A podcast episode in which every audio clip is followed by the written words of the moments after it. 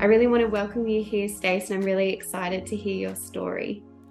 Thank you. Um, it's so lovely to be here. I feel so excited to be on a podcast. The first time of me actually being on any podcast. So I'm like, oh, this is so exciting. And as you and I already know, we can talk forever. So yeah, exactly. Exactly yeah. right. What are your um, pronouns before we get into the uh, my pronouns are she, her. Yeah.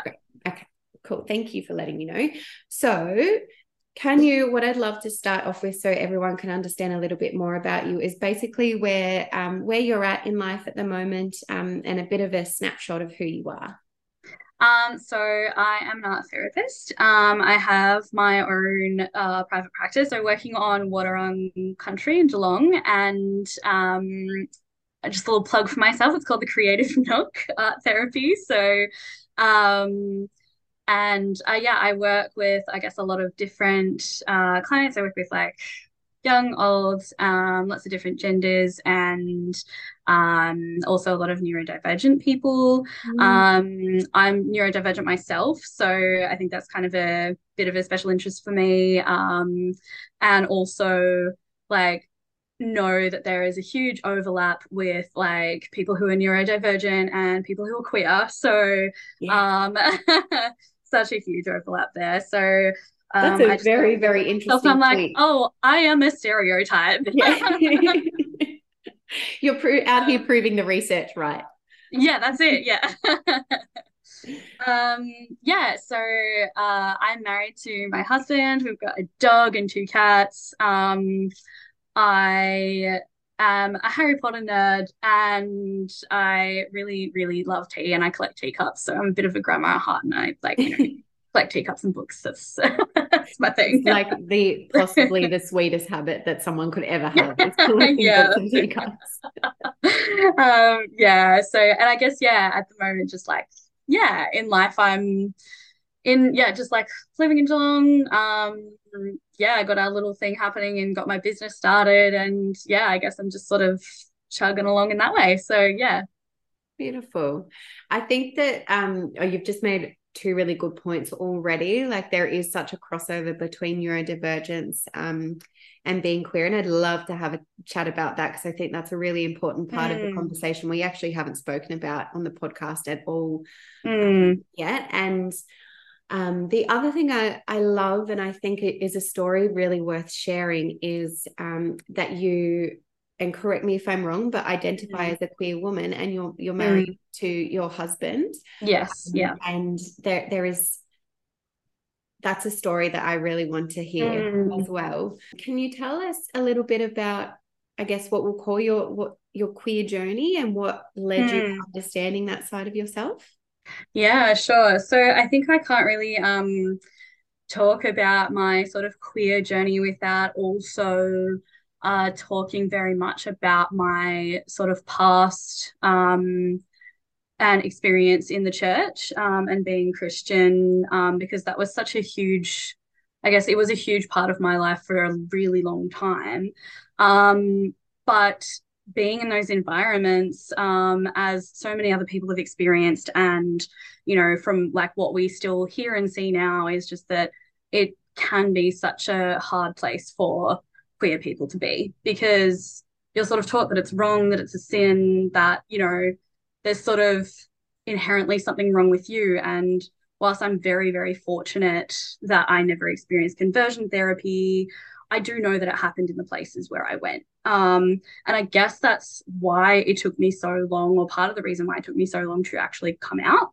Mm. Um, because I think I didn't feel safe, and rightly so. Like I wasn't safe in those places and those spaces to sort of be myself and even to, I think, consciously explore it. I think, like, in reflection, I 100% was like, I was definitely, like, I remember like talking about it with some other chick like that I was like more of an acquaintance or whatever at school, talking with her about it in like year eight and being like, I don't know, like how do you know if you're attracted to men or women? Or like I don't know how you're supposed to know that kind of stuff. And not really sort of being able to identify at the time that like that was a genuine sort of you know questioning of mine. I was trying to like figure out who i was. Um but sort of just continuing to go to church continuing hearing the messages that it's not okay or that it's wrong or bad or sinful and then sort of coming to a point where in my so i guess the the like big transition point for me was recognizing internally, probably in my like early to mid 20s, that okay, I am definitely not straight. um, and then sort of coming to a point where internally, I guess I was like exploring it and accepting it and accepting this part of myself. Um, and then I remember sitting in church uh, one Sunday before the marriage equality vote. Um, and sitting there listening to a pastor up the front essentially telling everybody um, that they are voting no. The whole leadership team is voting no. And having a conversation with somebody at the church after that, and I remember her sort of being like, I was kind of being like, oh, this is really not okay. Like, it's really hard to sit through this. And I like really, I guess, having that conflict mm-hmm. within myself, being like, well, uh, like, I mean, and it, I'd, at this stage, I'd kind of already I guess, started to question whether I still was Christian, whether I believed, like what, where I stood with my faith and that kind of stuff. Mm. And I remember her just kind of saying, like, oh, you know, sometimes you just have to lo- overlook these things for the greater good. And I was like, the fuck is the greater good in this case? Like, mm. just being like, what kind of a shit response is that? Mm-hmm. Um, and I was like, overlook what? Who we are? Like, um, so I think it was kind of like that was sort of the the end for me um, mm. of being of going to church anyway and really sort of like that was when I was like, I can't stay in this place where I'm told that I am a person I'm wrong. Yeah. Um, and I can't stay here and pretend that, you know, other kids and other people sitting here are not feeling the same things as me. Because surely there is other there are other people that are feeling this yeah. and sitting here and just saying nothing and just silently observing i was like no i can't i can't participate in this anymore mm. so and and possibly i imagine feeling deep like shame and fear and and guilt around who they actually are because chances are mm. there are people in the audience as well yeah, absolutely. I'm sure there were other people there that were sort mm. of like feeling the same things. But I guess it's like you're so deeply entrenched in those environments. Mm. Um, and the beliefs that you're told that you sort of like and I think like even recognizing this probably more recently for myself, but it's like I think I really um like I hid and I changed a part of who I was um so that I could feel a sense of belonging and connection. Yeah. And it's like that's that's what I wanted and that's what i that's what i sort of remember needing i guess the most when i went to church and what i enjoyed about church the most when i went was like the connections with other people before and after like the conversations that you would have the sort of you know friends that you made and all that kind of stuff and you'd sort of have similar values and all that kind of stuff um and so just kind of reflecting on that is like oh, i just I really just wanted to find a place where I could belong and where I could connect with others.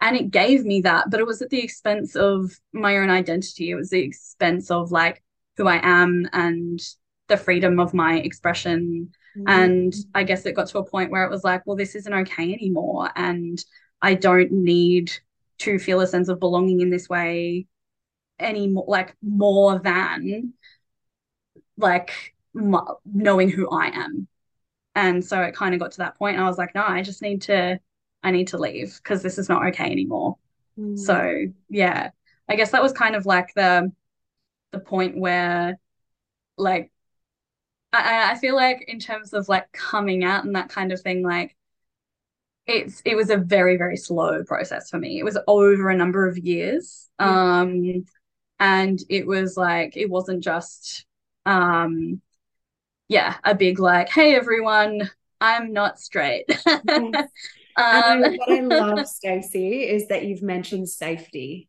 Which mm, is such an important yeah. thing because um, yeah. we're, we're in a place, and I know you and I are quite empowered in how we use our voices now. Mm. Um, and there's so many other people within the community who are. Um, mm. And we want to create those supportive spaces. But I think safety always has to be a part of the conversation, both physical and psychological safety. Yeah. Yeah. Um, financial safety. You know, there's so much, there's so much to it. And religion is, mm. Thank you for bringing this to my attention because it's mm. something that is, of course, so intrinsically linked with the discrimination that queer people have experienced. Mm. But mm-hmm. again, another thing that we haven't discussed on the podcast yet. So, mm. I just I just have taken so much from what you've said then. Um, mm. When it comes to when it comes to safety in the church, do you feel like that's something that you've really had to unpack? Like feeling like it wasn't safe to be your full self around the people that you really wanted to belong with? Has that been something to unpack?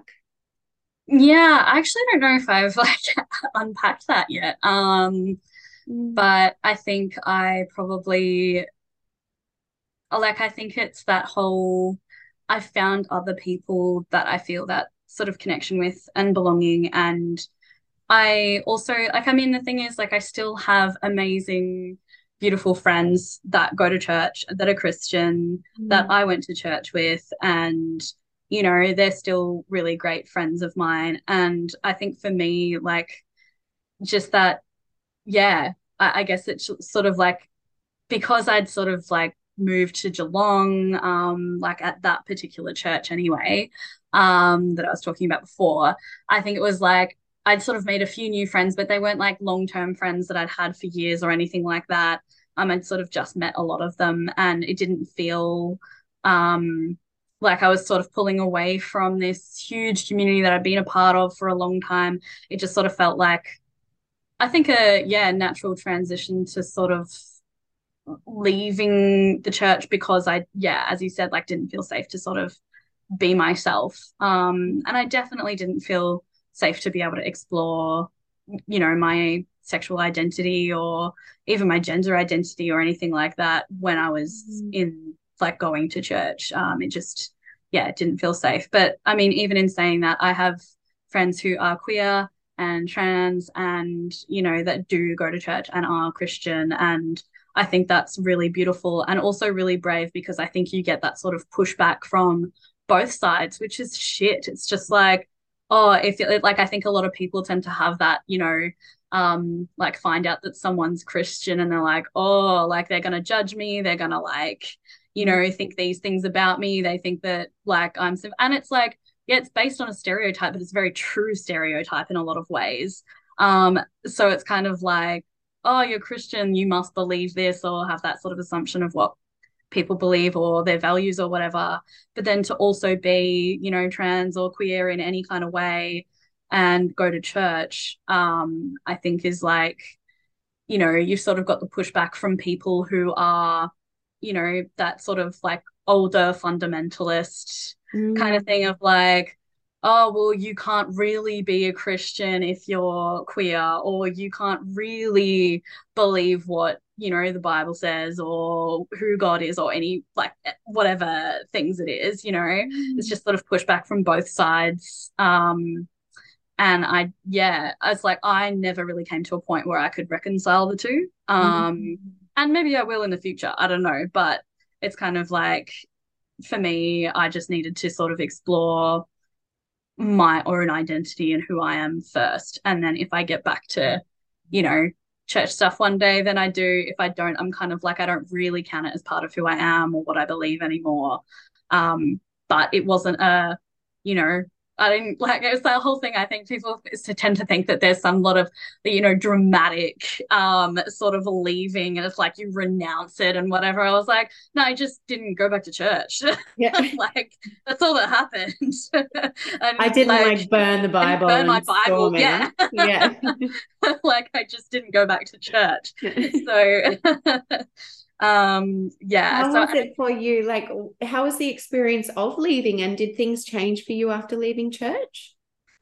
Um yeah slowly once again like things slowly sort of changed. Um i yeah when i sort of left once again i was like that whole like it was a slow process. It's like i stopped going to church but i think for a little while i was maybe still going to like the little i don't know what they call like every place calls them something different they're pretty much just like little like group that you meet up with you might chat about church related stuff but sometimes you might just chat about other stuff and it's just like a sort of way to connect with people from the church um mm.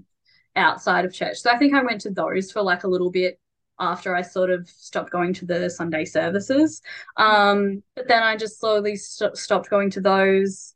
Uh, when I say like a little bit, I mean like probably a couple of weeks, and that was that was kind of it. Mm. But it was also just like, you know, I slowly stopped going, and then I just sort of lost contact with people that were there because, like, mm. we didn't, as I said before, it's like I didn't have that like large sort of, you know, long-standing friendships or whatever. I was sort of new to there still. And it was, yeah, it was just sort of a slow process of like me, I guess, not attending and then just sort of losing contact with people um, and just making new friends in other places and that kind of stuff. So, yeah. Mm. Did you feel, um, because you it's obvious like you made a conscious de- decision and did you feel that once you left that space um you did it have a positive impact to not i guess be on the receiving end of that messaging that you were on the receiving end of? Yeah i think so. I think it's just like so much of it's like really i guess that unconscious stuff as well. It's like you know like from going to church for so long it's just you sort of like internally have all these like you know like beliefs or like the things that you think or whatever but stepping away sort of gives you a chance to be like i'm not being told this stuff. Is that is this what i actually believe? Sort of gives you the space to like reflect on like is that what i believe or is that what i've been told? Mm-hmm. um and i think it really yeah i think it sort of gave me that yeah space to sort of step away and yeah just to understand things for myself and have yeah I don't know. Mm. I don't know. What was the question again? Because everything you were saying ties into the question. Did it have a positive impact not being oh, on the receiving end of that messaging? But what you were saying definitely links into it. Yeah, I was trying to yeah. think of like other positive impact. Um, hmm. Yeah, I don't know if there's any more to say. um, yeah, I understand. Yeah. Um, when it comes to um, so you're you're living with your husband, right? And are you yeah. renovating? Pardon? Are you still renovating? No. Thank, Thank God. God it's, I mean, it's two years on. So I mean, there's little patch ups to do, but pretty much yeah. like pretty much done, which is nice. Amazing. Mm. And so with this, like with that, um, I guess the life that you guys have created mm. together, what's it been like um having this part of yourself that you know I've heard you express that you're you know proud of and that you mm. love that part of yourself. How has it been exploring that? Um, or being able to connect to that part of yourself when um, while you're date while you're dating while you're dating your husband while you're married and you know living with your husband. I think it's been yeah really lovely because I think he's so supportive and just he's fucking amazing. Um and he, like I wouldn't be married to him if he wasn't um but I think it's just like even that I guess the process of sort of leaving the church and then all that kind of stuff. It's like it was nice to, you know, like I feel like I had a little bit of time sort of in between meeting him and dating people and stuff where I, you know, was able to date women for a bit and I was able to sort of um do that and actually hilariously so I um oh, there was like some Facebook group for like, I think, because at, at the time I was vegan, it was like for queer vegans or something like that. And I was like, oh, cool, I'll join this. Like, you know, I might meet another cool vegan person or whatever. Um, I, I only giggle because I feel like that's another stereotype that gets oh, it's such a stereotype, right? right? tick, tick, tick. Yeah, ticking all the stereotypes here. Um, anyway, so I was in this group and it was so funny um i didn't realize so i think i like posted in there it was one of the first times i'd sort of like on a public sort of platform like comment about like being interested in you know, more than just men, Mm. sort of thing. Um, and I like commented on something and I, at the time I was sort of labeling labeling myself as bi. Um and you know I was like oh yeah I'm bi blah blah blah. Uh it was just a bit of an introduce yourself thing and like see if anyone comments and you connect with anyone. Um I didn't know that like this guy that I went to high school with was in that group. Yeah. and he was still friends like with one of my best friends at the time Yeah. and so it was like I hadn't actually come out to her. So like when I did, she's like, I know because he told me that you posted in this group. And I was like, oh my God. So he Ah, like- okay. Know she was bi. And then my friend was like, well, neither did I because I hadn't come out to her yet. Interesting. How how did that feel? Did that sit okay with you though? I think it- was just it was fu- like I think I found it funny Yeah. um more than anything Yeah. and um I was like okay cool like I mean to some extent I was like oh she's already processed it so that's nice yeah. Is that a friend that Um, you've known through the church? Yeah, well, sort of. We actually, this particular friend, I um went, we went to primary school together and then a bit of high school, lost contact, and then sort of became friends again and ended up going to the same church, um, Mm. sort of just after high school sort of thing. So it was like a, yeah, Wow. forward sort of thing, but it was funny. But yeah, Yeah. so. But yeah, she was like, I mean, yeah, when when I like came out to her and stuff, she was it was just like, you know, she was like, Yeah, I already know. It's fine. Yeah. So, yeah. Are there were there different signs along the way that helped you come to the understanding? Because I know you were saying in year eight you were talking to one of the other girls in your year level, you know, Mm. how do we know who we're attracted to? Were there Mm. things that gave you signs that, oh yeah, I'm attracted to women? Um, I think like more so maybe in hindsight. Um, like I don't think I realized at the time. It was just like things like really, really wanting to spend so much time with like my friends and stuff from school. And I mean, it was like I mean, I have kind of lost contact now, but one of my friends um from high school, I was 100% in love with her. Like she Mm. wouldn't have known, or she might have known and just known that like I was way too deep in religion than to feel safe exploring that myself, let alone to even express it. But I definitely like had feelings for her. I definitely Mm. wanted to be more than friends with her. Um, and it's kind of like in some ways, I think that's stuff that I'm probably working through is just the regret to some extent. It's just like I feel actually really sad that I Mm. never got to explore that with her. Um, because I know that she's not straight either. So it's just like, oh, that's kind of shit.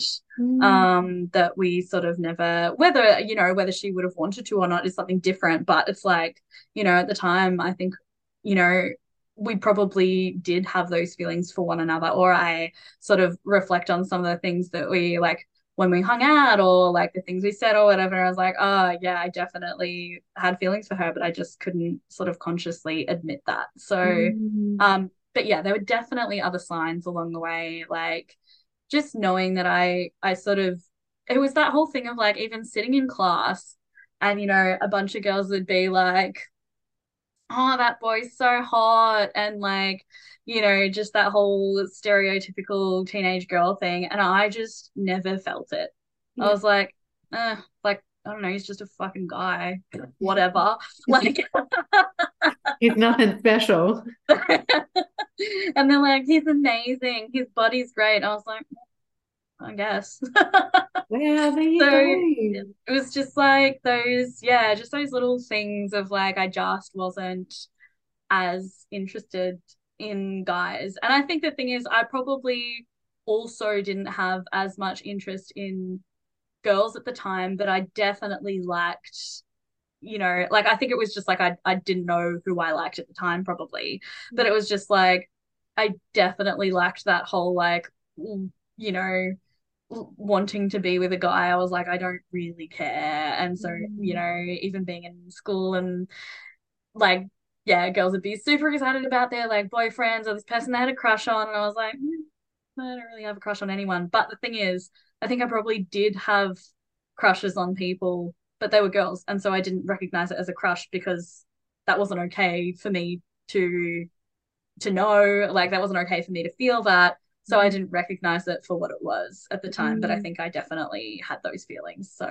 yeah. And I think that's something I've heard before, and, and it is something to navigate. And it, it works across the board. There's so many things we learn about ourselves, and that we mm. can feel, you know, an element of grief around not knowing it sooner mm. and being able to explore yeah. things with the knowledge that we have now, um, mm. way way back when. Yeah, um, definitely. Yeah, I think that's a really important part of the conversation. Mm. Were there any um I'm asking everyone if they like had any awakening women, so to speak, and if there was like um a TV character or a singer or a um, actress that was, I guess, someone that you looked up to go, oh my God, she's so gorgeous. Maybe I'm not straight. um, I don't know if I had that specifically, but what I can 100% say is that like I don't know, like what another stereotype. I 100% wanted to either be or be with Miss Honey from Matilda. Oh like- my gosh. Yes, that is a huge one. I actually think quite a few people responded that as their queer awakening. Oh, really? Oh, I my put gosh. it up on my story. So yeah. Um, Miss Honey. Yes. Miss Honey, what a fucking babe. yes, such a babe and such a classic. like, you know how art teachers and English teachers have a reputation for being like queer allies at schools? Yeah, yeah. students feel comfortable. Yeah. such Miss Honey vibes. Oh, huge Miss Honey vibes. Yeah. yeah. and when it comes to like when you look back on um yeah, I guess when you think of little Stacey and um mm. and what she's gone through, is there anything that you wish you could tell your your younger self or just the self who was still coming to terms with who you are? Mm, um, I think it, I mean, it's probably a lot of things. Um, but I think such a huge one is just like to mm, sort of not like believe it like it sounds so cliche it was like believe in yourself like mm. what you're feeling is okay yeah. and it's like what you're uh feeling is not wrong it's really normal and it's such a yeah um yeah it's such a like normal part of being human 100%. so yeah 100% mm. and um if I'm not sure if you come across people like this, you might have, but if someone was to come along and say, you know, I'm I'm feeling this type of way, I'm going to church and or I'm um I'm feeling like I'm holding myself back with my family and friends, mm-hmm. little things mm-hmm. like that. Um, is there any advice that you would give someone who's who's new to, you know, brand new to exploring that part of themselves? Mm, I think like and it's like along the same lines, but it's just like, you know, li- like it's just really about listening to yourself and like, mm-hmm. you know, just in so many ways. Cause I think I, you know, I didn't get to explore who I was at the time when I was younger, and I wish I had. But it's almost like find find the people that you connect with. Like find if you think you might be queer, even if you're questioning it, like maybe it's not safe for you to chat to people, you know, at church or at home or even at school, like wherever it is. Maybe it's actually not safe for you to do that. Find places where it is safe to do that mm-hmm. and like mm. find those people. There's so many like organizations now that support young people um who are so queer or questioning. Yeah, it's amazing. Yeah. And just to sort of find you know those communities and those people that you can connect with and that you can sort of explore that with and chat to about it mm. um because it's so important to sort of have that understanding of yourself knowing that it's not wrong or bad yeah. um it's just part of who you are and you know i think that's probably what i wish that i'd had when i was younger was just a space mm. to be able to explore that where i wasn't going to get judged where someone wasn't going to try and push their beliefs onto me and i think it's also about you know we've talked about safety a little bit today as well but it's just mm-hmm. like you know, listen to yourself if if it does feel unsafe you know, like I think there's that line between is it unsafe or am I just really nervous about this? And I think it's like sometimes it is unsafe. Yeah. So don't force yourself to sort of come out to everyone if it's not safe for you, because that's just like potentially gonna, you know, create trauma for you. But, you know, find a space where it is safe, where it's affirming, um, and not just, you know, I think there's that difference between accepting and affirming. It's kind of like oh yeah we accept you for who you are blah blah blah but affirming is actually like different. It's not just part. like yeah.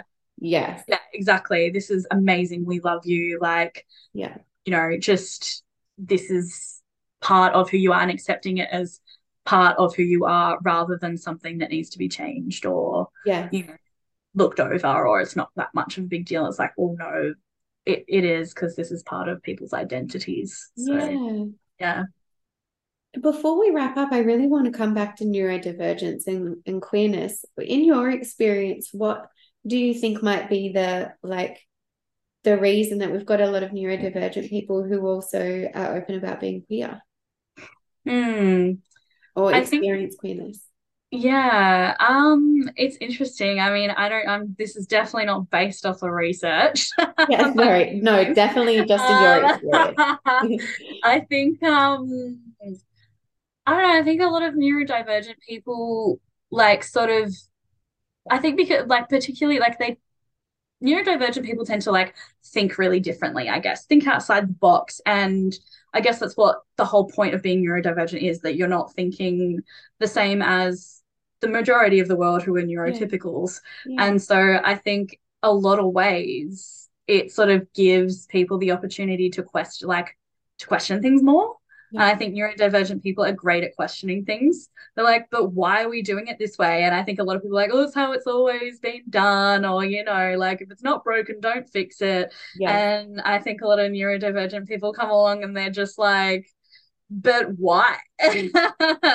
like we could make this so much better. And I think in terms of, you know, that's kind of kind of more an outward expression, but I think the internal stuff happens very similarly. It's kind mm-hmm. of like, but why do I have to be that way? Why do I have to, you know, continue to like present myself to the world in this particular way or like why do I have to operate in the world in this way? And I think that sort of internal process is like maybe people are more, I don't know, more what's the fucking word? Fuck me. Um, open minded.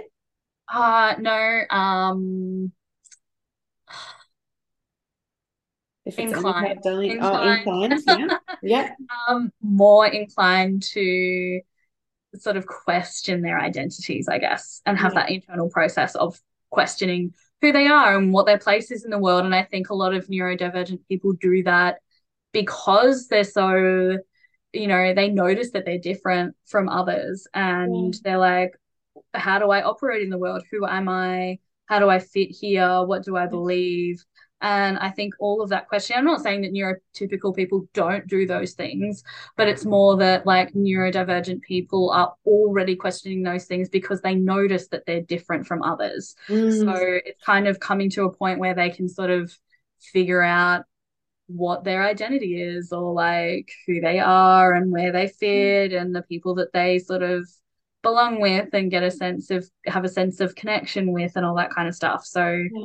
i kind of think that's probably a huge part of the reason why yeah neurodivergent people tend to you know be queer in some way is because yeah they're already questioning it and i think also because a lot of neurodivergent people don't feel that they need to sort of conform to societal standards. Yeah. So it's okay to be different. It's okay to express that individuality and those differences um, yeah. because they've already like spent so long trying to figure out who they are and how they fit anyway. Mm-hmm. So mm-hmm. mm. beautiful answer. Thanks. Beautiful answer. And I know you're not basing it on like formal research, but I'm sure so much research out there um, is linked in with that. I think that mm-hmm. you're exactly right. The the willingness to lo- not live in a box, and yeah. you yeah. know the the thinking that allows them to explore um, yeah, I, I can really resonate with that. And I know a lot of my Mm. neurodivergent queer clients have, have told me the same thing. Like